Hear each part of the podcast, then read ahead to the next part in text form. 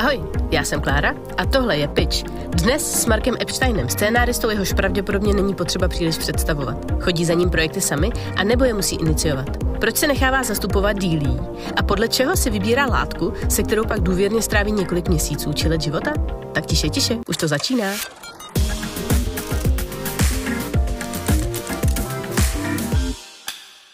Marku, vítej v piči. Děkuji za pozvání. Mě by zajímalo asi na úvod, eh, jak se máš, jak žiješ? Mám se asi dobře, protože nevím, že bych se měl špatně, takže asi se mám dobře. A ty? Já se mám taky dobře. Eh, když se člověk podívá eh, na ČSFD, na tvůj profil, tak tam je vlastně krom toho jako seznamu, co jsi vlastně napsal, tak tam je teďka jakoby několik věcí, které ještě nevznikly, nebo respektive ještě je není možný vidět. To by mě zajímalo, jakoby na kolika věcech pracuješ zároveň. Já třeba, když řekne, když se podívám na ČSFD na to hodnocení. Ne, ne, ne. To... Tady zrovna vidím zprosté slovo píp. Eh, tam ČSFD je, je v čem velice optimistický, že se zdá, že člověk bude mít v jednom roce nevím kolik jakoby filmů a projektů, ale když by se Kdybych se já podíval objektivně zpátky, tak bych zjistil, že i loni jsem tam měl několik projektů, i před loni, i před loni a tyhle roky nebylo nic, takže ona je to taková koule sněhovou, sněhová, kterou jakoby před sebou válíš, protože si někde, když si řekla, že na nějakém projektu děláš, nebo já vlastně úplně přesně nevím, kde se FD bere svoje data, takže většina těch věcí, co tam jakoby je, je, je, je z říše nějakých snů a realizovat se buď bude někdy v nějaké vzdálené budoucnosti nebo vůbec. To nedokážu říct. To, co možná tam z těch všech věcí je nejblíž a co možná, možná už po třetí nebo po čtvrtý letos budeme rozjíždět, to bude nekonečný projekt Bratří Mašínu. Teď nevím, jestli jsem neřekl něco, co jsem neměl, aby se to zase nějak nezastavilo, takže to tady klepu. Dobře, když tak to vystřihneme, kdyby byl problém. Eh, no, takže to by se jako teoreticky v srpnu mělo začít točit. Mhm. Ale i loni se to v srpnu mělo začít točit. Tak, Jasně. Takže to vlastně je taková, jako, uh, není to úplně, ne, neznamená to teda, že pracuješ na několika věcech naraz, když se jako vrátím. Já myslím, že scenárista, a ty jako scenárista to asi víš stejně dobře, musíš pracovat na několika věcech najednou, protože uh, představa, že máš jednu věc, která se deset let před tebou nějak jakoby uh, valí a uhybá tě, tak uh, z toho podle mě ani nejasketičtější scenárista nedokáže vyžít, takže ano, scenárista píše, snaží se psát věci, které dávají nějaký smysl, ovšem ne všechny se realizují a ne všechny mají před sebou jako zářnou budoucnost, ale je to zaměstnání, který je naplnění tím, že píšeš. Mm-hmm. Na to je vlastně zajímavý, že když se řekne tvoje jméno, tak si myslím, že vlastně v nějakém tady tom jako českém industry každý ví, o koho se jedná, nebo minimálně rozhodně asi jako velká většina. Uh, tak by mě vlastně zajímalo, uh, jestli třeba to znamená, že vlastně nemáš nouzi o práci, že, že za tebou vlastně neustále chodí nějaký projekty. No, no asi, asi eh, co je nejzajímavější, že, že, že dřív, když člověk šel třeba k nějakému grantu a měl nějaké hodnocení, tak se tam uvádělo třeba nadaný nebo do budoucna ne úplně marný. Eh, jako mělo to nějaký příslip toho, že, eh, že se člověk někam posune. Dneska, když už teda náhodou je to pozitivní posudek, tak je tam napsáno zkušený, což vlastně nevím, jestli je pro scenáristu jakoby plus.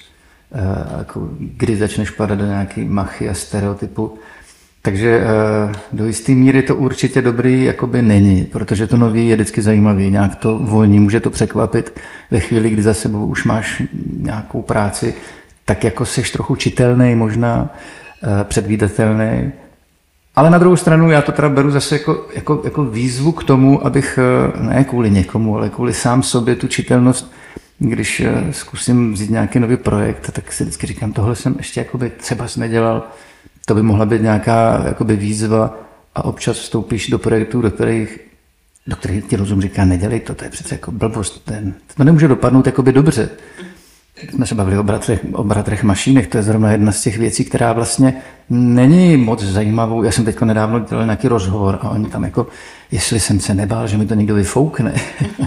a tak já jsem říkal, co bych se bál, že to někdo vyfoukne, když to tady bylo k mání 20 let, v Americe to nabízeli, to prostě není jednoduchá látka. Mm-hmm. Je tady báječná jako předloha zpracovaná literárně od Nováka, která má 800 stran.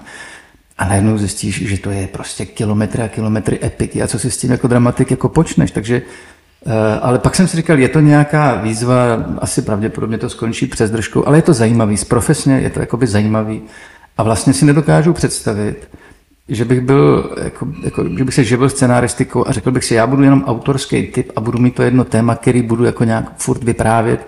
Já nevím, co bych v tom druhém, třetím filmu jako vlastně říkal. Jasně. A že ještě ta, ta rozmanitost, kam ten scenárista může ukročit, je, je vlastně zajímavá. Mm-hmm. Víš, že třeba říct, někdo říkal, ty jsi psal pohádky, jak, proč, jak můžeš tady o detektivské pohádce? No a já říkám, no ale to je přece současného řemesla, když budu truhlář, tak bych měl taky umět židli a stůl. Je to pro mě najednou něco trochu jiného a vlastně to i pro mě novátorský. Takže ta zkušenost nemusí být vždycky jako k tomu, že to je lepší. Samozřejmě ve chvíli, kdy oni budou dopředu chtít nějaké jistiny, tak vy řeknete, tak tady je to portfolio za mnou, nevím, co je přede mnou, ale vím, co jako za mnou je, tak usuďte, jestli ten risk vám za to stojí nebo ne. Jasně.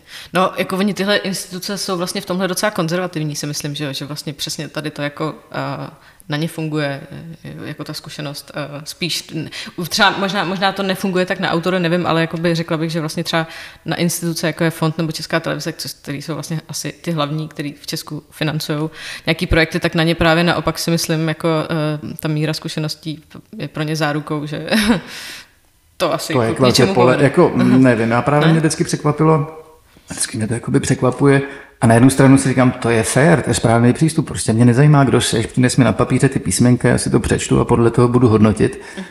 Ale pak tom, potom slyšíš, nebo tak měli různý známí a dělali jsme filmy v cizině, že třeba tam, teda když jdeš k nějaké grantové komisi, která eh, ti potenciálně má financovat film, tak zjistíš, že, že ve chvíli, kdy za tebou teda něco je, je za tebou nějaký úspěch, mm-hmm. tak ti to automaticky teda tu startovací pozici trochu jakoby eh, vylepšuje. Což teda u nás není. Tak buď je to absolutně zvrhlý, nebo je to totálně spravedlivý. Nedokážu, jako vždycky mezi tím nějak hezituju, když to nedostanem, což teď je nějak často, tak si říkám, to je ale nespravedlnost. Člověk se takhle drže, tady mu ukázal, že to nemusí dopadnout špatně a stejně s ním vymetli. Ale na druhou stranu třeba to spravedlivý je. Mm-hmm. Jasný. Tak ono nějaký, že tak na fondu funguje takový ten jako kredit žadatele, to je nějaký jako, ale to je jenom jedna z těch stupnic, že jo, vlastně, takže jako určitě to každý bod je dobrý, ale... Fond je složitý organismus, je, je složitě obsazený, obsazovatelný.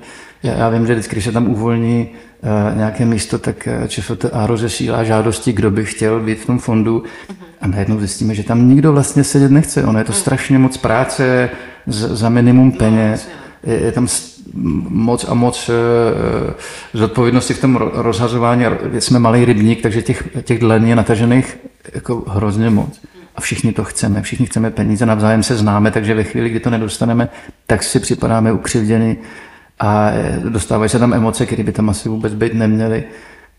Takže to nedokážu to posoudit. Jako často jsem zraněný, a, ale zároveň neznám na to žádný lék. Jak jsi mluvil o tom, že eh, si třeba vybíráš ty projekty eh, podle toho, že je to vlastně třeba něco, co jsi ještě nedělal. Je to to hlavní kritérium eh, při tom výběru vlastně těch projektů, který třeba za tebou chodí? Těch kritérií je tam asi víc. Jo. Tak jednak by to, asi to musí být něco, co mě nějakým způsobem bude lákat. Buď to teda tím, že je mi to blízký, nebo tím, že je mi to tak strašně vzdálený, až, až nějakým způsobem mi to začne být jakoby atraktivní. Mm-hmm. Což je třeba případ, když se mě zeptali, jestli bych neskusil napsat něco o Kavkovi a já jsem říkal, ne, Kavka ne, to v žádném případě, to, to jdete úplně jako špatným směrem, ale čím víc jsem o tom přemýšlel, tak jsem si pak říkal vlastně, kdo jiný, než někdo, kdo není, není ani intelektuál, není posedlý tisíce knihama a jejich výkladama, kdo je prostě do jisté míry nepopsaný list, když pominu nějaký středoškolský vzdělání, tak jsem říkal, tak třeba já, tak třeba když to já, tak budu, pokusím se to odvyprávět tak, aby mě to bavilo, tak je možný, že to bude bavit i lidi, kteří se stejně jako já do teďka s kavkou úplně jako nepotkali. Takže někdy jsou ty cesty k tomu příběhu opravdu jakoby zajímavé a, spletitý. Samozřejmě záleží, kdo za tím projektem stojí. Jméno režiséra je vždycky jako zásadní. A dneska už jako i, i, i toho producenta důležitý je taky čas. Mm. Já přiznám si, že nejsem úplně flexibilní, nevím, jestli je to tím, že ne, nějak sebe nerad uvádím do stresu, ale zároveň mám pocit, že ve stresu prostě nepracuju dobře. Nevím, jestli pracuju bez stresu dobře, ale v něm rozhodně ne. Takže když mi někdo zavolá, že má super projekt, má to zafinancovaný, bude to režírovat pán Bůh a hrajou v tom tyhle ty herci z Hollywoodu a řekne, ale potřebujeme za týden nebo za 14 dní nebo do měsíce scénář, tak to já si nosím hrůzu a říkám, to se jako omlouvám, to já prostě nedokážu napsat takhle rychle. To je zajímavé, já jsem někde uh, četla jsem, nebo viděla jsem nějaký rozhovor s Aaronem Sorkinem, což je že, takový jako americký scénárista v tuhle chvíli takový asi výrazný, a vlastně i režisér teďka už. A on někde říkal, že on dělal třeba social network a že vlastně mu takovýhle film trvá napsat rok a půl až dva, což je vlastně jako dost času a neumím si to představit eh, v českých jako, eh, jako rok a půl až dva intenzivní práce, jako že by se to v Česku jako zaplatilo. No, tak no, máš ne, nezaplatilo no. by se to, no, by se to jako ne, ne, nezaplatilo. To můžeš napsat, když budeš jako student a budeš mít ten čas na tom takovýmhle způsobem pracovat. Ale ono ve výsledku, eh, když já říkám, že jsou tady projekty, které tlačím 10 let, tak kdybych sečetl tu dobu, kdy to různě předěláváš, kdy to jako vyvíjíš, kdy na základě něčích připomínek a fondu připomínek a nového dramaturga a nového producenta. Takže ono by se možná k tomu roku toho sezení s tím projektem uh, taky jako dostal. Hmm. A, takže jak dlouho třeba by si vzal na scénář, kdyby ti teďka někdo řekl, uh, tady prostě skvělý projekt, ale jak dlouho na to potřebuješ? Tak, co bys tak záleželo by, kolik musíš jakoby načíst. Tak třeba já se přiznám, když to jenom takhle zpětně vztahnu k projektu, který možná nikdy nebude k tomu Kavkovi, tak eh, tím, že jsem nevěděl příliš a zároveň jsem potřeboval vědět strašně moc, abych mohl napsat i to málo, tak jsem vlastně potřeboval načíst dost jako věcí, jako na, na rešeržovat si. Uh-huh. A v tu chvíli samozřejmě uh, toho času potřebuješ víc, hodně, najednou, aby se jako našla tu odvahu k tomu prvnímu kroku. Uh-huh. Když jsme třeba psali o Mikoláškovi, tak o něm byla jedna knižka, kterou si napsal on sám a bylo pár teda pamětníků, který jsme našli a pak byly nějaký soudní spisy. A to, to bylo všechno jako za měsíc přečtitelný a, a pak už to bylo jenom o té odvaze, ale jako by toho materiálu k němu bylo míň a byl tam větší prostor teda k té fabulaci, což nedokážu říct, jestli je to dobře nebo špatně, pro scenáristu je to asi dobře. Jasně, jasně. Ale vlastně pak stejně, že jo, tak je to asi nějaká fáze, jakože taky nějaká úvodní fáze, ze který teda vzejde, dejme tomu první verze a pak jsou jako hmm. různý, asi eh, různě moc a následuje přepisů. Tak, Já mám takovou teorii, že pět verzí mm-hmm. jde nahoru, jakože ten text, že když to napíšete vy, jo, nebo, nebo, nebo prostě ten text vznikne, ten scenárista od toho ztratí úplně nadhled, už neví, dá to producentovi, dá to režisérovi, eh, dojde k nějakému feedbacku, je druhá verze, třetí, pak si myslím, že to nějak jako na nějaký čas se to uleží, ono to taky i leží v hlavách těch, těch ostatních lidí, a pak ještě takový dvě verze po nějakém vstupu dalšího producenta, po případě herců vzniknou. A to si myslím, že furt ten text má potenci být lepší a lepší. Mm-hmm. Od té páté, šesté verze si myslím, že už se naplňují něčí vůle, mm-hmm. které už jsou kolikrát daleko od vůle toho autora. No. Jo, to je zajímavé, protože často jako těch verzí je mnohem víc než pět, jo? Eh, často, často. A, ale já, když to vezmu zpětně svým osobním, subjektivním, který už dávno není subjektivní, ale tak nějaký pohled prostě člověk má, tak někdy u té páté šestý verze si říkám, tohle bych chtěl vidět natočený. Baví tě ten proces těch jako přepisů, nebo jsi uh, spíš, uh, že jako spousta lidí fakt jako, že baví ta první verze a pak ty přepisy jsou strašně taková jako zdlouhavá, bolestivá práce. Tak jestli, to ale... asi nemůže bavit nikoho, ne, že? protože no. na začátku každého přepisu je kritika toho, co má přepisovat. A to, jako, to, to málo kdo chrochtá blahem, když vám někdo říká, no ale tyhle postavy, co kdyby tam byla jedna, nebo co kdyby jsme ji škrtli, a nebo tady, co kdyby ta úplného byla hned v prvním dějství a ne v pátém, tak jasně přináší vám to nějaké jako utrpení. Na druhou stranu, jak říkám, někdy, když dospěju k tomu, že to utrpení stálo za to a že nápad byl jakoby dobrý, tak jsem jako za to asi děčný. To je zajímavé, že já mám třeba přepisy radši, než, než jakoby to vypocení toho prvního textu, protože vím, že ten první text bude jakoby blbej zákonitě. Když tam třeba budou nějaký, třeba ty původní jako myšlenky tam asi budou uh, ryzejší než v těch dalších verzích, ale vlastně je to, je to pro mě strašná lopota a vlastně až ty přepisy jako, uh, mě baví. Tak... A to je i, ne, já myslím, že to je i vlastně nesmyslnost toho, uh, jakoby toho, toho finančního náhledu, že oni řeknou, hele, napíšeš tady treatment na 10 stran, jo, za nějaký tady, aby jsme měli, aby jsme to mohli nabízet, ale oni vůbec neví, že abys napsala treatment, tak ty musíš vymyslet celý ten příběh, tebe to prostě musí držet pohromadě, musíš vědět odkud kam, takže ten treatment v tu chvíli se stává vlastně jako tou nejsložitější částí. Já osobně třeba treatmenty nesnáším. Já jsem říkal vždycky, nechte mě napsat filmovou povídku, ať má 40 stran. Já nebudu chtít za, za stránku peníze, jenom mě to nechte napsat delší Protože já budu vědět, o čem to je, když mi to necháte napsat v bodech, tak bod to je takový, je to bez emocí, ne, nevíš přesně, co se tam odehraje, není tam žádná atmosféra. Já osobně bych nedokázal příběh podle treatmentu moc jako posoudit. Mm-hmm. A vždycky si říkám, ty lidi musí být tak zkušený, co to podle toho mm-hmm. jako dokážou rozseknout. Jasně, no. A nebo synopse, že jo? To, to synopse jako to je ještě větší blábol, to je, ano, jako nějaký téma to pojmenuje, ale jako jestli to bude dobrý nebo špatný, tam, já, já bych to teda nedokázal mm-hmm. soudit. Mm-hmm. To potom asi přicházejí na řadu ty jako kredity žadatele a tak. Já myslím, že přichází ego toho hodnotitele. Eh, je to tak, že vlastně projekty chodí za tebou, nebo taky vlastně se, se ještě stává, že prostě iniciuješ nějaký projekt, který ti prostě přijde super a třeba jdeš za nějakým producentem nebo režisérem, že bys chtěl tohle napsat? Myslím si, že ty toky jsou zatím ještě snad jako obousměrný, takže jo. ještě, ještě furt se mi někdy stane, že mě něco zaujme mm-hmm. A já si řeknu, tohle bych jako chtěl napsat, dokud ještě jako mám nějakou sílu, dokud mě to baví, dokud si myslím, že jako znám nějaký klíč.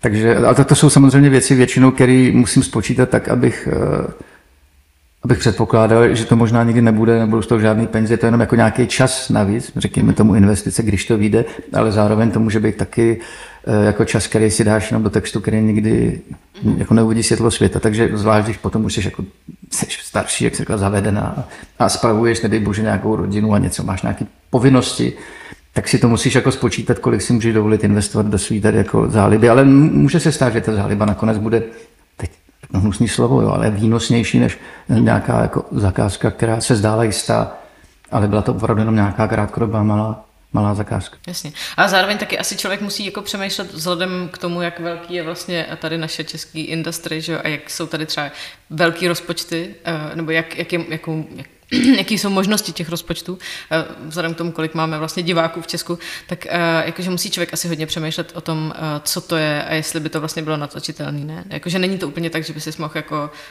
popustit fantazii a napsat nějaký opus. Přiznám se, že tohle, tohleto smýšlení jsem už opustil jo. dost dávno a několik svých jakoby, asi neúplně moudrých vizí na nějaké science fiction, nebo tak jsem mm-hmm. realizoval v rozhlase mm-hmm. kde se to krásně odžvaní, co, všechno, co, co není vidět, nebo co by mělo být vidět, se popíše, někdo to vysloví. Takže to je taková česká vize eh, velkorozpočtových věcí, udělat to v rozhlase nebo, nebo na divadle, kde se to všechno za ten šál, šál černý schová. Jasně, jakoby, to jsou tam nějaké možnosti, parametry, ale dneska si myslím, že se tady spousta produkcí trochu nadechuje jako směrem ven, a možná, že brzy, nebo už vlastně tady ty velké seriály byly, že, že ty šance sem tam občas udělat jako třeba velký seriál, kde bys nemusela přemýšlet ve chvíli, kdy to budeš vyprávět z druhé světové války, že tam může být maximálně jedno auto a šest vojáků, ale že, že bys mohla ukázat třeba i, i tu válku, protože ty peníze tam budou realizovatelné, nebo science fiction, já nevím, historickou věc, že ty možnosti, nevím jestli já, ale jako do budoucnosti podle mě těm scenáristům českým se budou spíš jako otvírat. Mhm. Jo, tak to eh, asi prostě potom jsou ty koprodukce, ne? Jakože vlastně, že už asi se to začíná dít trochu i tady. Přesně, přesně tak mm-hmm. může sem přijít vlastně, může být, já si myslím, že dneska i, i český producent může nabídnout nějaký dobrý projekt velký televizi, která na to najme většího režiséra než třeba z našeho a, a v tu chvíli už to může dostat ty atributy nějakého jakoby víc rozpočtového třeba seriálu a najednou tam ta šance jako překročit tu hranici naší, na Šumavě zase jakoby je. A jakože šel bys do něčeho takového třeba, kdyby prostě tady, eh, nevím, nějaký jako Netflix seriál, prostě třeba sci-fi a někdo tě poptal? No, to by záleželo, jak říkám, kdyby to, bylo, kdyby to bylo nejlepší, že to byla obráčené. Já bych měl výborný eh, seriál, nevím, ať už science fiction nebo historický třeba. A, a Netflix by řekl, jo, to je super. Mm-hmm. Takže samozřejmě v tu chvíli nejlépe, ještě kdyby to byl nějaký producent, který ho tady aspoň znám, aby tam byl nějaký jako kontakt s někým, koho znám, to tak pak by se asi žádný, žádný scenárista přesně tak, který, nebo nějakých jako nejkrásnějších nočních můrách, které by mohly jako zaťukat na okno. Nevím, jestli se to někomu stalo, ale asi samozřejmě ano. Mhm. A jakože vlastně ale i třeba za cenu toho, že by to bylo, já nevím, prostě třeba uh, pět sezón, jakože to znamená, že, nevím, takhle, možná ta otázka spíš uh, by měla znít, jestli bys to třeba vlastně psal i s někým, nebo jestli vlastně píšeš jenom sám, kdybychom se bavili o něčem takhle mm, košatým. Tak jako, tady musím říct, že asi zatím jsem poměrně jako samota, samotář, asi jestli jsem nenašel, buď jsem ještě nenašel, anebo prostě nejsem jakoby typ na nějaký společný psaní, protože to křížení těch myšlenek, to mně přijde poměrně jakoby složitý. a možná je to ještě jako další profesní krok, od kterého se člověk by se měl možná naučit jako odprošťovat, což je asi tak je to spojené s tím egem a s nějakým pocitem toho, že vy máte pravdu. Ale u toho psaní mi to přijde ještě, ještě jako trochu větší obnažení, to, že jste schopni to sdílet, tu, tu fantazii s někým jiným. Zatím se mi to jako nepovedlo, ale já vlastně nevím, jak to přesně funguje, protože já zase mám pocit, že to možná není tak, že jsou to dva lidi, co se šťouchají a navzájem si vyčítají, ale že někdo s něčím přijde, jiný to rozpracuje, další to opatří skvělýma dialogama. Tohle bych si možná třeba dokázal představit, mhm. kdybych přišel v tomhle případě třeba s námětem, a, nebo možná i s celým příběhem, to je jedno, ale oni řekli, nám se to jakoby líbí, ale pojďme, tyhle ty lidi to ještě dokážou jakoby trochu někam posunout, upravit, tak eh, pak bych možná to ego jako sklapnul a řekl bych, jo, tak víc hlav, víc ví, pojďme to jakoby zkusit, jestli to dokážete udělat ještě jakoby lepší. Já to mám takhle rád, ale jestli to uděláte lepší a já budu přesvědčený o tom, že jo, tak pak by asi nemělo smysl se bránit. No. Mm. Ono to vlastně funguje často asi spíš u seriálové, u seriálové tvorby, že, jo? že vlastně ty píšeš hlavně filmy, že jo? A, takže jako potom, a potom si myslím, že to taky jako funguje, to jsou teďka ty writers room, že jo, to je takový to jako, že prostě, že to není jako, že jeden napíše prostě uh, tuhle část a druhý pak třeba dialogy, ale že vlastně skupina lidí v místnosti jsou zavřený a prostě vymýšlejí společně a pak to prostě někdo se píše, no. Jako. Tak to je pro mě celkem jako složitá představa a, a nevím vlastně, jestli bych to chtěl my jsme vlastně tady před 100 tisíci lety, tady při první sérii redakce, která jsem přišla, kdysi tak eh, tady jako takový průkopníci se o to pokoušeli. Já si pamatuju, že tenkrát jsem byl na civilní službě, takže jsem potřeboval trochu si přilepit, při, přilepšit k těm svým 12 stovkám nebo k čemu, tak, tak jsme eh, tak jsem jako kejvil na to, že to je zajímavá zkušenost. A vlastně to byla zajímavá zkušenost, protože to bylo jakoby vlastně práce s tím formátem koupeným někde a, a ono se to zdálo, že už je to hotový, ale vlastně ve výsledku to byl takový nevím, jestli jsem ti to už nevyprávěl, jaký dům prožraný dřevomorkou na kopci, který z dálky vypadal, že je super. To se odehrávalo, ve, nebo ta předloha je španělská, španělská předloha. A oni říkali, je to celý napsaný, je to super, je to překladatel to přeložil, jenom se upraví dialogy. Tak já jsem říkal, no tak jo, tak já si tady pomůžu eh, k tomu svýmu vojančení. No a teď to poslali a já jsem říkal, hele, a jste si jistý, že to je jako, že to drží celý pohromadě? Není divný třeba, že se všichni každý ráno sejdou v baru i s dětma? A on říkal, no tak ale, no tak asi, no tak je pravda, že jako na Žižkov je to trochu podivný. No tak jsme zjistili, že to vlastně nedrží pohromadě a že se to musí teda nějak převymyslet. A tam jsme to teda zkoušeli asi ve třech, ve čtyřech, ale myslím, že někdo z nás v té místnosti jako nebyl šťastný. Mm-hmm, jasně, jasně. No. Jo, tak to, to je uh, ještě jako asi komplikovanější ve chvíli, kdy člověk prostě uh, se snaží jenom slepit něco, co někde asi možná funguje v nějaký jiný zemi, že jo, ale prostě těžko se to potom přenáší sem. No. Ale zajímavá zkušenost určitě. Jo, jo, jo, super. No. Kdyby vlastně, já nevím, se dostal do nějaký šílený nouze, tak šel bys třeba psát ulici? Hele, to nedokážu říct. Tak teď ještě v takový nouzi nejsem, což neznamená, že tam nemusí být za měsíc. A proto si vždycky říkám, asi bych úplně jako nechtěl dělat tu práci, kterou mám rád, protože ji musím dělat. A vždycky, když jedu k nám, tam kolem Chuchle, tam je, tam je Hornbach, vždycky tam si přijmeme do přířezu, tak já jsem říkal, já bych měl jít možná, a radši bych šel asi do přířezu, aby, aby mi to psaní zůstalo nějakou aspoň trochu radostí, než abych se stal jakoby tím Uh, fakt otrokem toho psaní, jo, ale nedokážu to říct, asi kdybych jako musel a věděl bych prostě, že hladový krky doma strádají a, a v přířezu si musím si uříct všechny prsty, musím něco jako přinést, tak uh, já nebudu říkat, že bych to nedělal. Mm-hmm, jasný, jasný. Jo, takže je to taková černá vize spíš. Nedokážu to říct, tak na druhou stranu to psaní sama to víš, prostě může se stát jednoho dne, že vstaneš a už tam nic nebude, už nebudeš vědět co. Mm. A když říkat, tak je to možný, kam se to jako podělo. Ale takových lidí, co nějak schořeli, asi je, spousta. A možná je lepší se na to do budoucna jako připravit, protože to možná každýho by doběhne. A pak člověk lituje, že možná měl dál studovat, udělat si nějaký akademický titul a jít, jít, jít učit třeba, protože možná, že to je okamžik, kdy člověk má začít jít učit. Já nevím, jestli v přířezu člověk nebere víc, než když jde učit. Teda.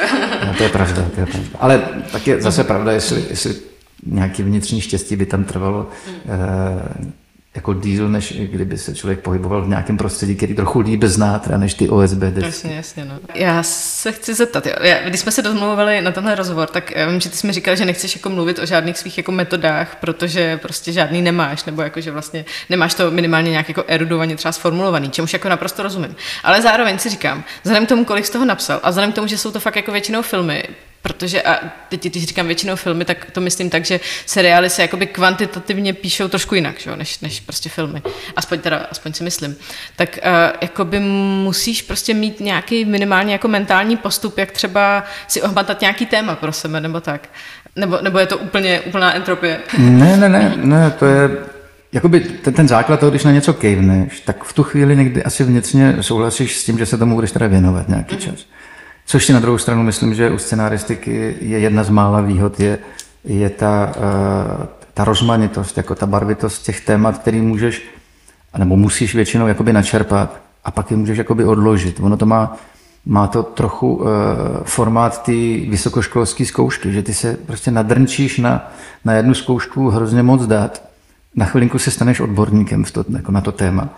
A ve chvíli, kdy se bude, začneš učit na jinou zkoušku nebo prostě začneš studovat něco jiného, tak to úplně jako vypustíš a může se stát, že se tam neuchytí jako vůbec nic. Jo. Ale řekl bych, že ta fluktuace k nějakému mentálnímu zdraví a svěžosti je jako příznivá. Jo. Takže ty, ty už ve chvíli, kdy to nějakým způsobem kvituješ, že to, že to budeš dělat, tak se k tomu nějak jako natočíš čelem k, tomu, eh, k té láce, k tomu tématu.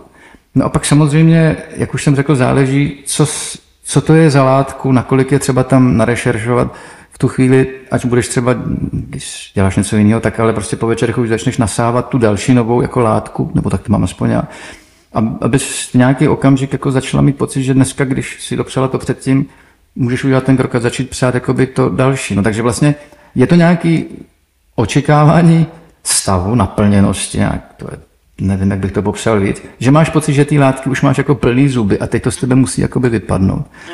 Já, já jakoby potřebuju cítit, a ještě já teda potřebuju cítit, že tam něco v tom příběhu, nějakou aspoň emoci, vztahovou, nebo to je jedno, může mi to někdo vyprávět. Prostě potřebuji tam cítit, že tam něco jako znám, sám, že jsem to buď prožil, nebo jsem to tak silně zavnímal někde, že tam jeden bod nějaký jako pevný v tom příběhu jako mám, okolo kterého vím, že se můžu jako zachytit. Což nemusí být pravda, ale ten pocit můj, eh, že to potřebuji cítit tam jako by skoro vždycky jako mám. Mm-hmm.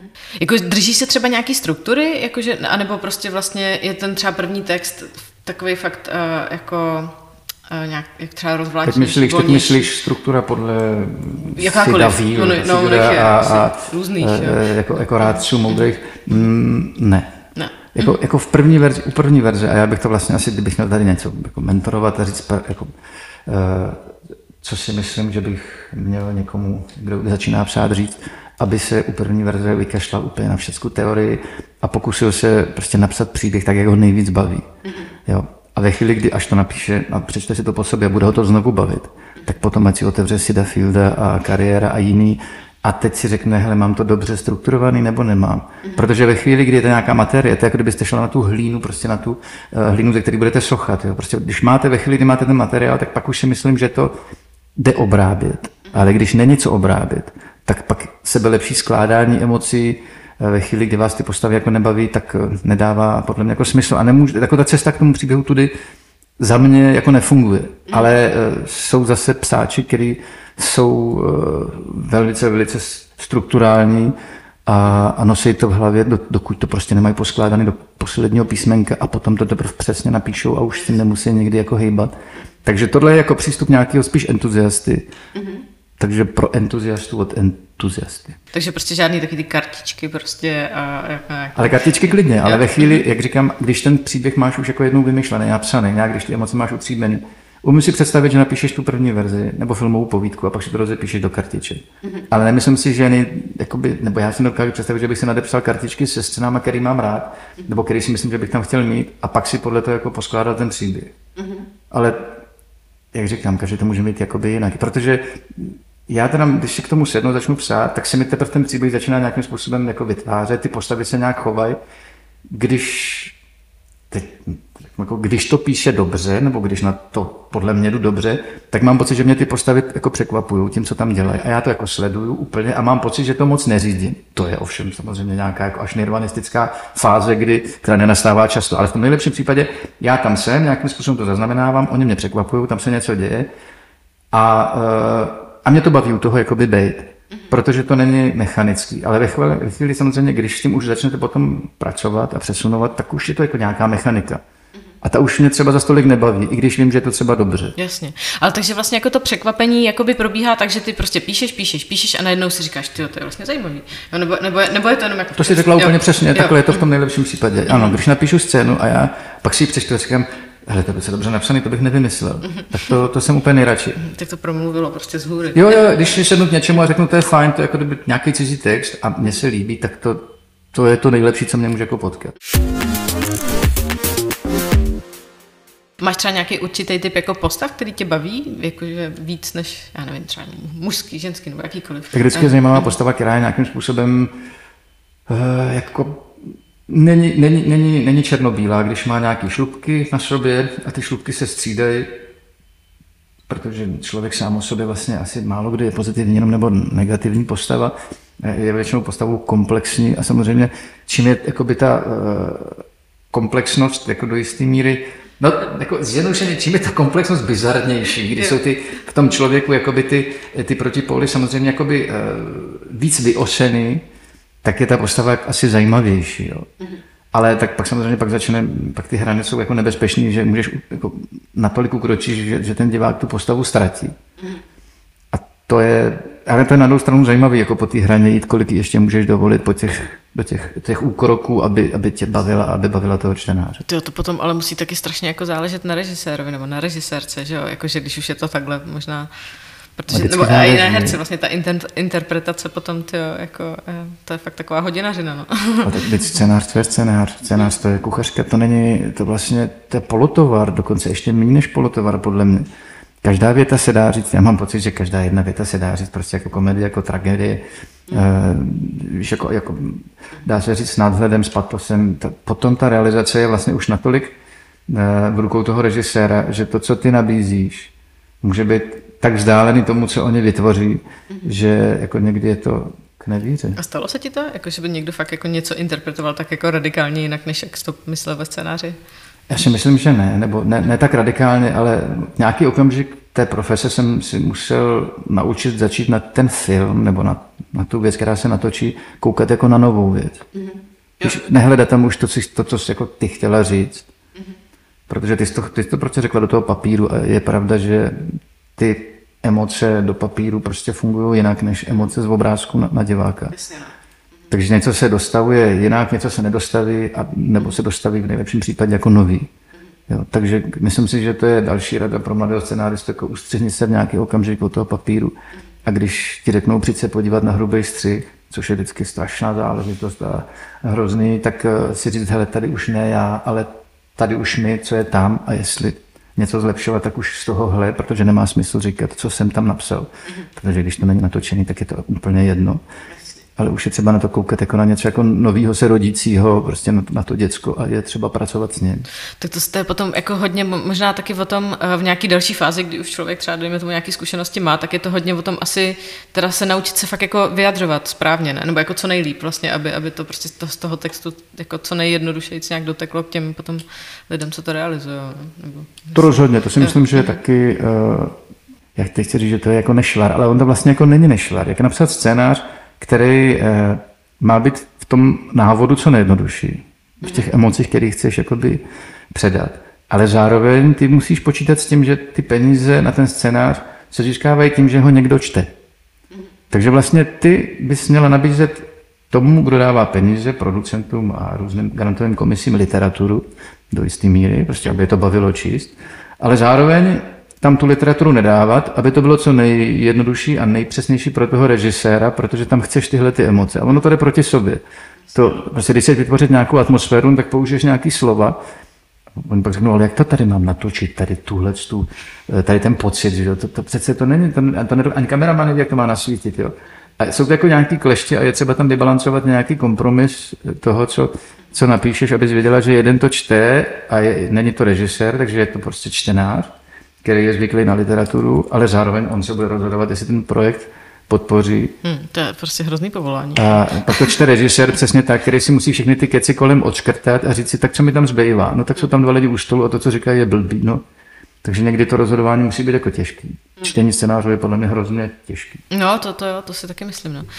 A, a jako neuvažoval jsi teda, že bys uh, někdy režíroval? Ale uvažoval jsem samozřejmě, eh, když jsem šel na FAMu, tak já jsem si zadával přihlášku na režii hlavně. A protože jsem měl ty povídky napsané, tak i na scenaristiku a, a tam z režie mě odporučili a na scenaristiku mě vzali, takže asi uvažoval. A na škole jsem si to zkusil a zjistil jsem, že, že ta fantazie jako obrazová je jiná než ta literární, nebo asi literární. Mm-hmm. A že mě, i že to zaměstnání je strašně stresující, režie, jo, to, uh, řekl bych, že samotná režie, abys tam ještě našla ten prostor k nějaký tvůrčí práci, to mně, mně přijde v podstatě skoro jako nemožný. Že ty lidi se potácejí od stresu jako ke stresu a že mě to psaní přináší asi zatím, mě jako přináší to se týče toho nějakého autorského zážitku větší požitek, ale třeba se to jako někdy změní. Třeba, jakoby, dejme tomu, pracuješ uh, na nějakém projektu, kde jsi byl, řekněme, třeba osloven, tak vlastně asi spolupracuješ nějak s, s, uh, s režisérem. Třeba ten Kafka, to je vlastně Anička Holland, jo? Ne, nebo... No, ano, ano. No, tak teda jestli je možný o tom mluvit. Já, teď, tak to, já, nevím, já taky nevím, jestli je to možné o tom mluvit, ale asi jo, protože byli jsme v Berlíně na nějakém... Je to taky, na ČSFD. Je to na ČSFD, mám to na ČSFD, takže o tom vlastně můžu mluvit, ano. Uh, to je, to je Agnieszka Holland a vůbec to není samozřejmě jako jednoduchý zrovna. S Kavkou to vůbec není jednoduchý. Samozřejmě s Agnieszkou Holland, která toho natočila už spousta a skvěle, tak s ní to taky jako není jednoduchý, protože uh, její očekávání je vysoký a jak už jsem řekl, mý možnosti jsou omezené. Takže to bude uh, dobrodružný, ale tady obzvlášť u takový, takový látky, jako je Kafka, tam ten režisér bude vlastně tím vypravěčem. Jo. Tady já se pokusím připravit nějaký materiál toho, co já si myslím, že bych tak asi o Kavkovi chtěl a mohl a dokázal jako odvyprávět, ale to, jakým způsobem to ona odvypráví, to bude, jako, jestli to někdy vznikne, tak to bude určitě Kavka podle Agněšky Holland a ne Kavka podle Epsteina bude to v pořádku. Jo. A takhle vznikla třeba i Šarlatán? Šarlatán vlastně... vznikl jinak. Šarlatán byl vlastně hotový scénář, který eh, vlastně námě přišel z České televize, tam od hlavního dramaturga Sedláčka. Jarda mě oslovil a já jsem říkal, tomu nerozumím vůbec, ale přišlo mi to zajímavé, to jsme u toho, přišlo mi to zajímavé. Přečetl jsem si tu jednu jedinou knihu, kterou pan Mikuláš o sobě napsal. Přišla mi tak hrozně pozitivní, až mi to bylo divný. Že jsem si řekl, ten člověk o sobě tak krásně píše, až je zatím něco jako trochu podezřelého. No pak jsme měli nějaké výpovědi pamětníků a rodinek a najednou jsme zjistili, že jsou tam nějaké kostlivci, které jsou poměrně dramaticky zajímavé. Takže existoval text a teprve s tím hotovým textem jsme, jsme paní Holandovou oslovili. Mm-hmm. A ona řekla, že asi jo, že si jí to líbí, že sice už natočila nějaký film o léčiteli, ale že si myslí, že tohle jde jako jiným směrem. A je to jako nějak radikálně třeba jinak interpretovaný, než, eh, než byl ten scénář? Teda jak jsi vlastně říkal, že ne, ne, ne, ne, to naopak, naopak, tohle bylo zajímavé s tím, že eh, oni se nás ptali, jako kolikrát jsme to přepisovali, a jsem říkal, že jsme měli asi těch pět verzí a, a právě paní Holandová řekla něco, co, co já vždycky říkám, to je krásné, do té doby ještě žádný režisér neřekl, že si ten text vybrala, aby ho režírovala a ne přepisovala. Což mi přišlo, jako přišlo fajn, ale to teď u, té kavky, u toho kavky je, bude, myslím, úplně jako opačný směr že, že naopak já se tady budu jako podle mě topit v kavkovský beznaději a ona bude tepat a budeme hledat nějakou cestu. Jo. Ale je to teda tak, že vlastně ty jsi scénárista a ona třeba jenom jako připomínkuje nebo nějakým způsobem to vzniká s jako nějakým, nějakým kreativním prostě sou, No tak tím, že teď jsme teprve jakoby uh, po nějaký první verzi u toho kavky, mm-hmm. tak tam to ještě nemůžu říct, jak to bude, ale myslím si, že tam bude daleko víc jako jejich zásahu a nápadu a co ona by třeba chtěla ještě o Kavkovi odvyprávět u toho, u toho u toho šarlatána to tak vlastně nebylo. Tam byly nějaký, pár nějakých jakoby změn, které ale byly minimální proti jiným zkušenostem, prostě s jinýma režisérama, kde se přepisovaly věci daleko radikálněji. A ještě mě napadá, využíváš třeba dramaturgy? Nebo vlastně ty projekty asi často využívají dramaturgy? Jo, jako... asi, no, za, za první dneska už v podstatě ten každý projekt, když jdeš na grant, tak musíš to dramaturgami. Já jsem poměrně uh, už se spolupracuju právě s on už není šéf dramaturg, protože myslím, ta pozice zanikla v televizi, ale s Jardou Sedláčkem, se kterým jsme se seznámili už asi před 20 lety, tenkrát on seděl v nějakých komisích u při Českém lvu byla cena Sasky, tam nějak, tak tam jsme se seznámili, on k pár textům něco řekl a já měl pocit, že ty věci, které mi říká, jako souzní s tím, co si myslím já, a že mi ty texty nějak jako posunuje dopředu, takže co se týče jakoby dramaturgie, tak třeba on tady u nás je pro mě jsou to oči, které jako jsem rád, když si ty texty čtou, protože mám pocit, že některé věci vidí dost podobně ve chvíli, kdy já jako na to už bezradně civím, že ty věci jako posouvá. Ale jako obecně zase nevím, jestli jsem úplně přítel, tady mám pocit, že jsme všichni dramaturgové a každý samozřejmě po chvíli, ve chvíli, kdy si přečte text, tak má nějaký jako pocit. Mm-hmm. Být dramaturg je strašně složitý a je to těžký, protože ty jako dramaturg nesmíš mít autorské ambice. A jak to udělat, jak pomoct tomu autorovi, aby to nebylo tvůj nápad, který chceš členit do jeho příběhu, ale aby to byl vlastně jeho nápad, který ty jsi mu pomohla najít. Jasně, to, to jsou takový ty spíš jako script doktoři, ne? To já nevím, jak moc, fakt, jak, jak moc to jako funguje v Česku, ale že třeba, že můžeš si zaplatit prostě script doktora, já nevím, z, z Británie a ten ti fakt jenom udělá prostě jako rozbor nějakým způsobem se asi zeptá na ten úvodní jako záměr a pak ti jenom prostě udělá jako rozbor a tady to máš a jako nějak si s tím pak poraď. No. Hmm. Ale uh, vlastně s tím, s tím uh, sedáčkem to zní spíš jako, že vlastně nějaká jako otázka důvěry, že vlastně. Ale já si myslím, že jako, ta, ta důvěra, jako, že to je trochu jako s lékařem, když, člověk ten, jako, když nebudeš mít důvěru v toho člověka, který ti má pomoct, tak k němu nepůjdeš, nebo není důvod vlastně, proč od něj žádat radu. To já věřím, no, já věřím, že to může dát nějaký, můžeš dát nějakému analytikovi, on ti to zanalizuje, ale stejně jenom podle sebe. Že? Vždycky to bude jeho zkušenost, eh, jeho představa a uh, ty poznámky budou vlastně vždycky subjektivní. Jo? A teď otázka, co si z toho jakoby vybereš. Jasně, jasně. No. Takže jako asi důvěra s dramaturgem musí být, jinak uh, když ti ho přidělej, tak moje zkušenosti, že každý, kdo dostal někde třeba v televizi přiděleného dramaturga, tak to končí jako na nože a hádkama a vlastně neláskou.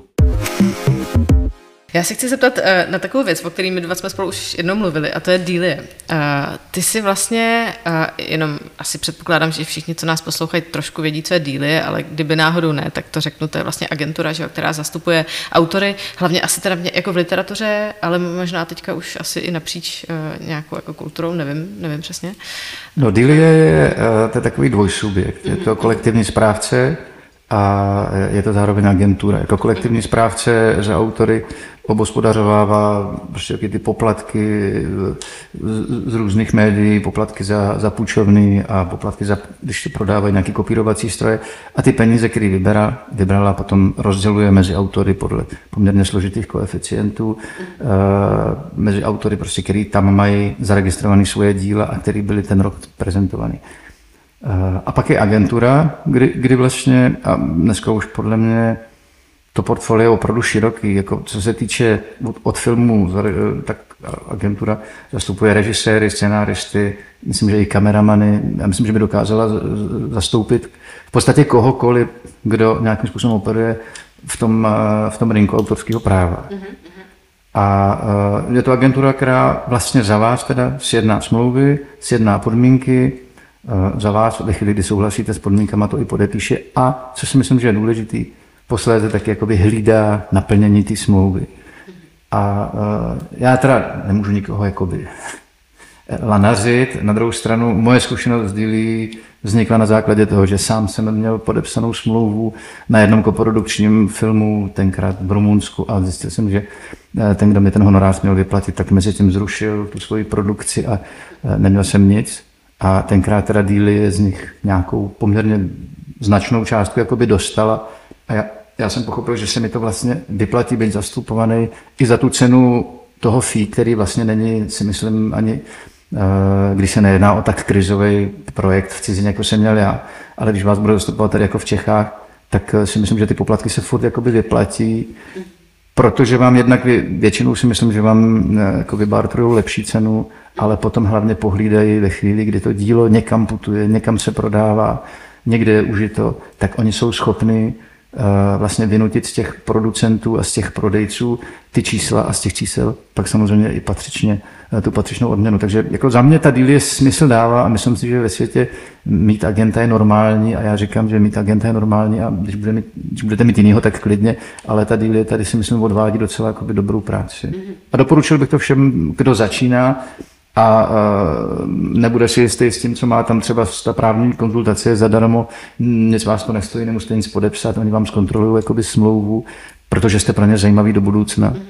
Takže e, bych se vůbec nebál, jako je tam oslovit, jsou, jsou vstřícní a jak říkám, myslím, že to dává smysl. A je to teda tak, že vlastně uh když někdo prostě chce s tebou spolupracovat, tak musí jít jako přes ně a vlastně oni všechno domlouvají, nebo, nebo uh, je to jenom prostě pak až třeba ve chvíli, kdy ty se s někým domluvíš a pak prostě přijdeš tady mi nabídne tuhle smlouvu, co si o tom myslíte?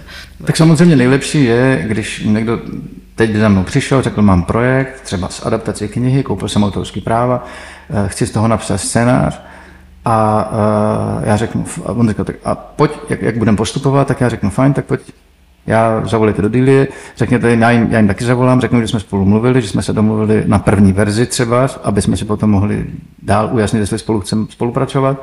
A Dilie vám řekne, kolik je standardní cena za první scénář, za první, za první eh, verzi scénáře, s tím, že může vyslechnout nabídku, kterou ten člověk, producent nabízí. Mm-hmm. Jo, to mi taky přijde fair. Samozřejmě, když přijde producent s tím, že dělá uh, nějaký debit a prostě platí to z vlastního, zastaví svůj barák, tak samozřejmě ve chvíli, kdy dělá film, který stojí 3 miliony, tak si nemůžete říct milion jakoby honoráře. Jo.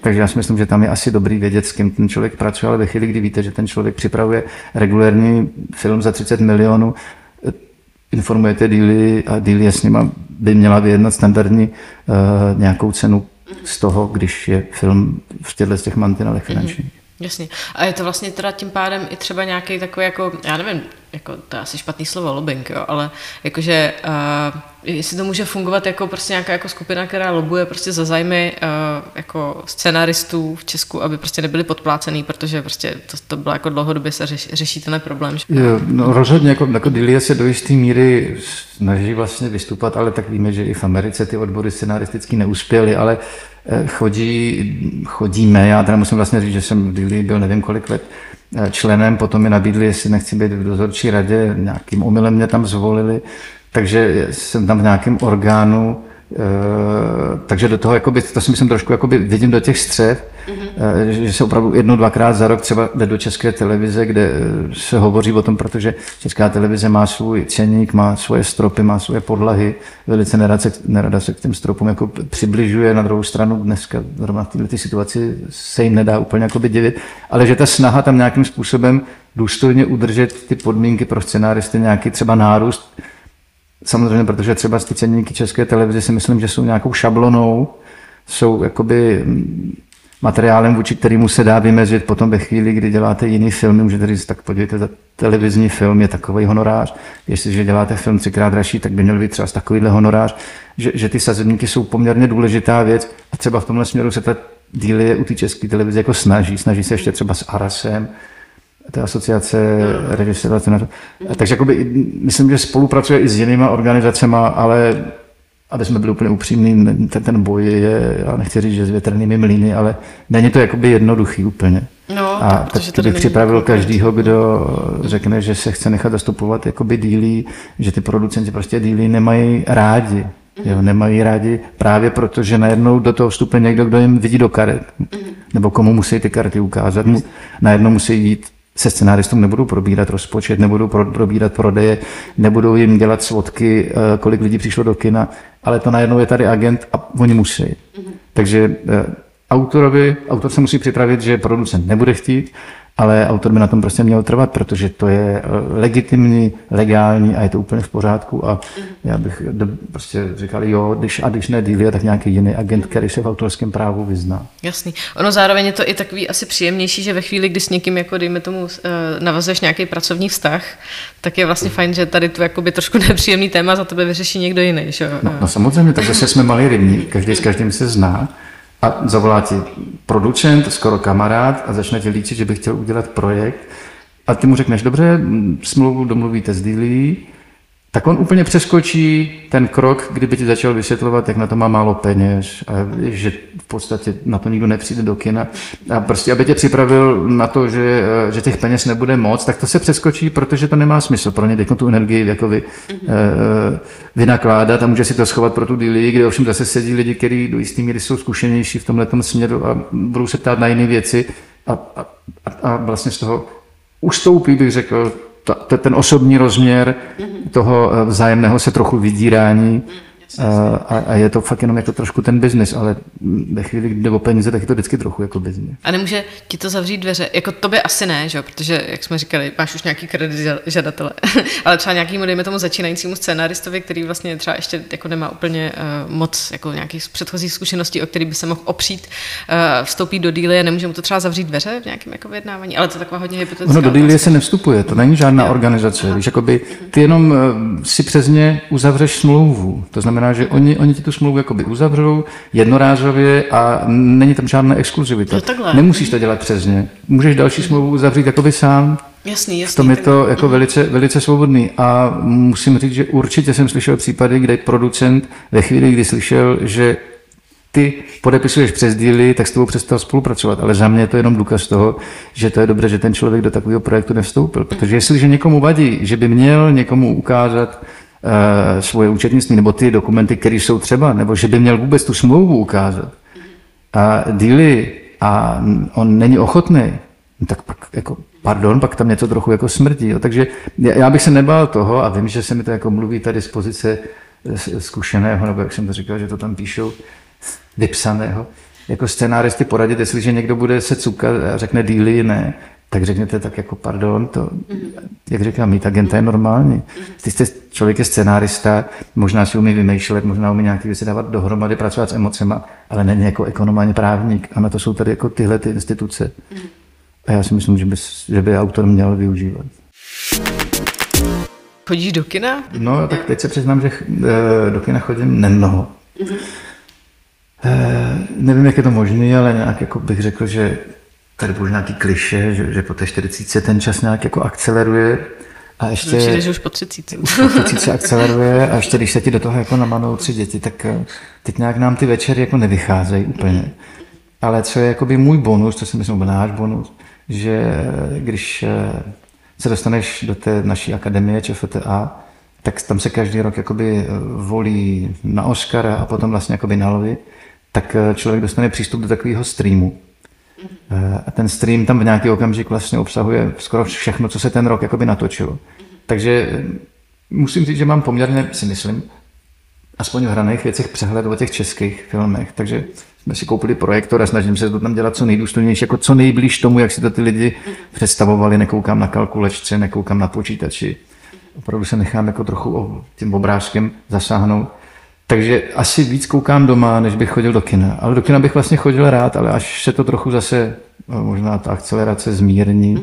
tak, eh, tak potom snad zase jo. Jasně. A nakoukáváš to, jo, teda ty filmy? No, já, já musím přiznat, že mám takový jako mhm. svědomí těžký eh, hlasovat v něčem, co jsem nevěděl, takže snažím se to eh, nakoukat co nejvíc a co nestihnu, tak tam jako nehlasu. Protože dneska si myslím, že ani v moci člověka, který relativně doma, není to všechno jako ukoukat, jo? protože když je tam skoro 50 hraných filmů, stejné množství dokumentů, seriálů, krátkých seriálů, e, Dneska už jsou tam ještě nějaký počiny internetový, je toho jako... Jasně, ono to vlastně tady ty kategorie teďka přibyly, že jo, posledních pár let. A ještě přibyly ty kategorie jakože uh, kostýmy a, a tak. Takže vlastně... No, no, oni se spíš zase, oni tam předtím byli sjednoceni, myslím, do nějakého výtvarného počinu, teď se to zase trošku jako roz, eh, rozpadlo. Je to, je to složitý tohle, to, kolik toho by člověk měl vidět. Postupujeme teď, občas jsou tam kategorie, kde to jako předvybírá nějaká komise, trochu, trochu jako fundovaná, ve které třeba hlasují jenom kameramani nebo, nebo jenom kostýmní návrháři. A až třeba v tom druhém kole hlasují všichni, aby to bylo trochu předvybrané, aby to zoufalství, který se na vás jako vrhne v, těch, v tom strašném množství filmů, eh, se snažilo být aspoň trochu spravedlivý, ale ta spravedlnost je tam teda taky Myslím, že, myslím, že tam, eh, ale to asi ani u Oscara nikde to není prostě spravedlivý, je tam část, eh, eh, část je podle mě samozřejmě nějaká kvalita toho filmu a pak si myslím, že nějaký štěstí a nějaký fluidum, který kolem sebe jakoby vytvoří a tady v Čechách nepochybně i nějaký soubor přátelství a známých a, a toho, co kdo slyšel a to, co kdo viděl a komu věříš, jak to viděl že eh, jako hledat tam stoprocentní objektivitu by bylo asi naivní. Jo, tak ono vlastně většinou, mm, jako málo kdy se stane, že třeba je ten rok prostě uh, nominovaných prostě kolik filmů a třeba je tam jenom jeden v jedné kategorii, že? Nebo jako tak ty debity, občas se to jako stane, ale vlastně je to spíš takový jako zácný, no. I, i vlastně mě fascinuje, že prostě ročně vzniká tady tolik filmů, protože vůbec jako nemám pocit třeba, jakoby, eh, když si projíždím eh, kina, nebo jako, že prostě na co si tady člověk může zajít, tak vůbec nemám pocit, že bych tam jako viděla často nějaký jako český filmy, no. A teďka vůbec je to blbý, že? Tak on je problém, že, že ten film v těch multikinech, ale podle mě už dneska i v těch menších kinech, prostě on tam přežívá, dokud něco vydělává, dokud na ně chodí lidi. A, a, a problém je, že 90% těch českých filmů je opravdu low budgetových, je natočených za málo a ve chvíli, kdy, kdy prostě v tom multikině běží nějaký trochu větší americký film a proti tomu běží český film, tak ty lidi říkají, ale proč mám dát 180 korun tady za tohle, když já můžu dát 180 korun tady za tu podívanou. No tak jako, řekl bych, že ta většina bohužel jde na tu podívanou, ale těžko to zase vyčítat těm lidem. No to už, to už ta malá podívaná česká prostě musí být něčím jako extra, musí být nějak jakoby jiná. A nebo se musí prodat aspoň mediálně, aby na to někdo jako přišel. Mm. Jako je pravda, že vlastně přesně, jak, se, jak ty české filmy jsou často ty konverzační, vlastně nějaký jako dramátka, tak jako to si přesně řekneš, že si na to počkáš v televizi, no, nebo, nebo na aerovodu. Nebo, tak to je, ale možná, že ve výsledku tak by to asi třeba si mohlo být, třeba by to tak mělo být, třeba by to měly být věci, které vzniknou do televize, v televizi můžou být skvělý, může to být parádní televizní film a dneska už ta televize vlastně možná má daleko větší sledovanost. Kdyby si člověk řekl, hele, já s to udělám parádní televizní film, který uvidí milion třista tisíc, v další repríze další milion, tak jako by ten impact, teď kdybych řekl jako autorský nebo umělecký, je mnohem větší, než to, že na to přijde 7 tisíc lidí do kina. Ale samozřejmě je tam problém trochu toho formátu, že když je to jako kinofilm a ty se snažíš, aby tam byla nějaká atmosféra, aby tam byl nějaký zvuk, tak samozřejmě ve chvíli, kdy na to koukáš na deseti palcích, tak se k tobě jako dostane půlka toho, co uh, ty autoři tam chtěli jakoby dát. Ale evidentně svět ukazuje, že ta budoucnost patří televizi. Hmm. A myslíš si, že uh, jako třeba, jaká je tvoje vize kina, že půjdou do háje a tak, nebo, nebo jsi optimista? Já nevím, jestli jsem vizionář v tomhle tom smyslu. tak jsi minimálně tak, jako fakt účastníkem toho jako... Ano, jsem účastníkem pro, provozu. provozu no. je, je, to tak, že to je, já si myslím, že to je vlastně jakoby jedno. Jo. Uh, furt si myslím, že ten zážitek z kina, kde se zhasne a je tam víc lidí, že ta sdílená emoce je víc, že to jako že je to silnější, že si myslím, jestli jít na komedii a být tam s 300 lidma a chlámat se tam a smát se s 300 lidma najednou je větší zážitek, než se zasmát jako se svou ženou a dětma, si myslím. Ale nevím, jestli je to dost silný ekonomický argument. Jo. Prostě problém je, že ty ceny těch lístků jsou jako vysoký poměrně a uh, že ty lidi do toho kina tolik nechodí. Ale pak se zase něco objeví, nějaký fenomén a ty lidi jakoby přijdou, takže ono to žije v takových nějakých jakoby vlnách, protože to, že je kino mrtvý, už se podle mě říká třeba 10 let, a furt ještě žije. Takže... Ono se to říká i o televizi, že je mrtvá. Že? O televizi v té podobě, jaký máme my tady v té jakoby tý analogový, no. jak to jako časově nějak plyne, že se říkalo, to už tady za deset let tady bude jenom server a ty si budeš tahovat, co budeš chtít, zatím to tak jakoby není. Takže řekl bych, že spousta vizionářů se možná trochu jakoby spálilo. Uh, za mě bude dobrý, když se furt budou vlastně ty filmy jakoby točit a jestli, budou, jestli to bude velký krásný film a poběží v televizi nebo v kině, to už vlastně do jisté míry mě zase tak jako na tom jako nesejde. A s tímhle jsme se s Markem rozloučili. Díky, že nás posloucháte a pokud by vás napadl host, který podle vás rozhodně patří do byče, neváhejte se nám ozvat. Díky, čau.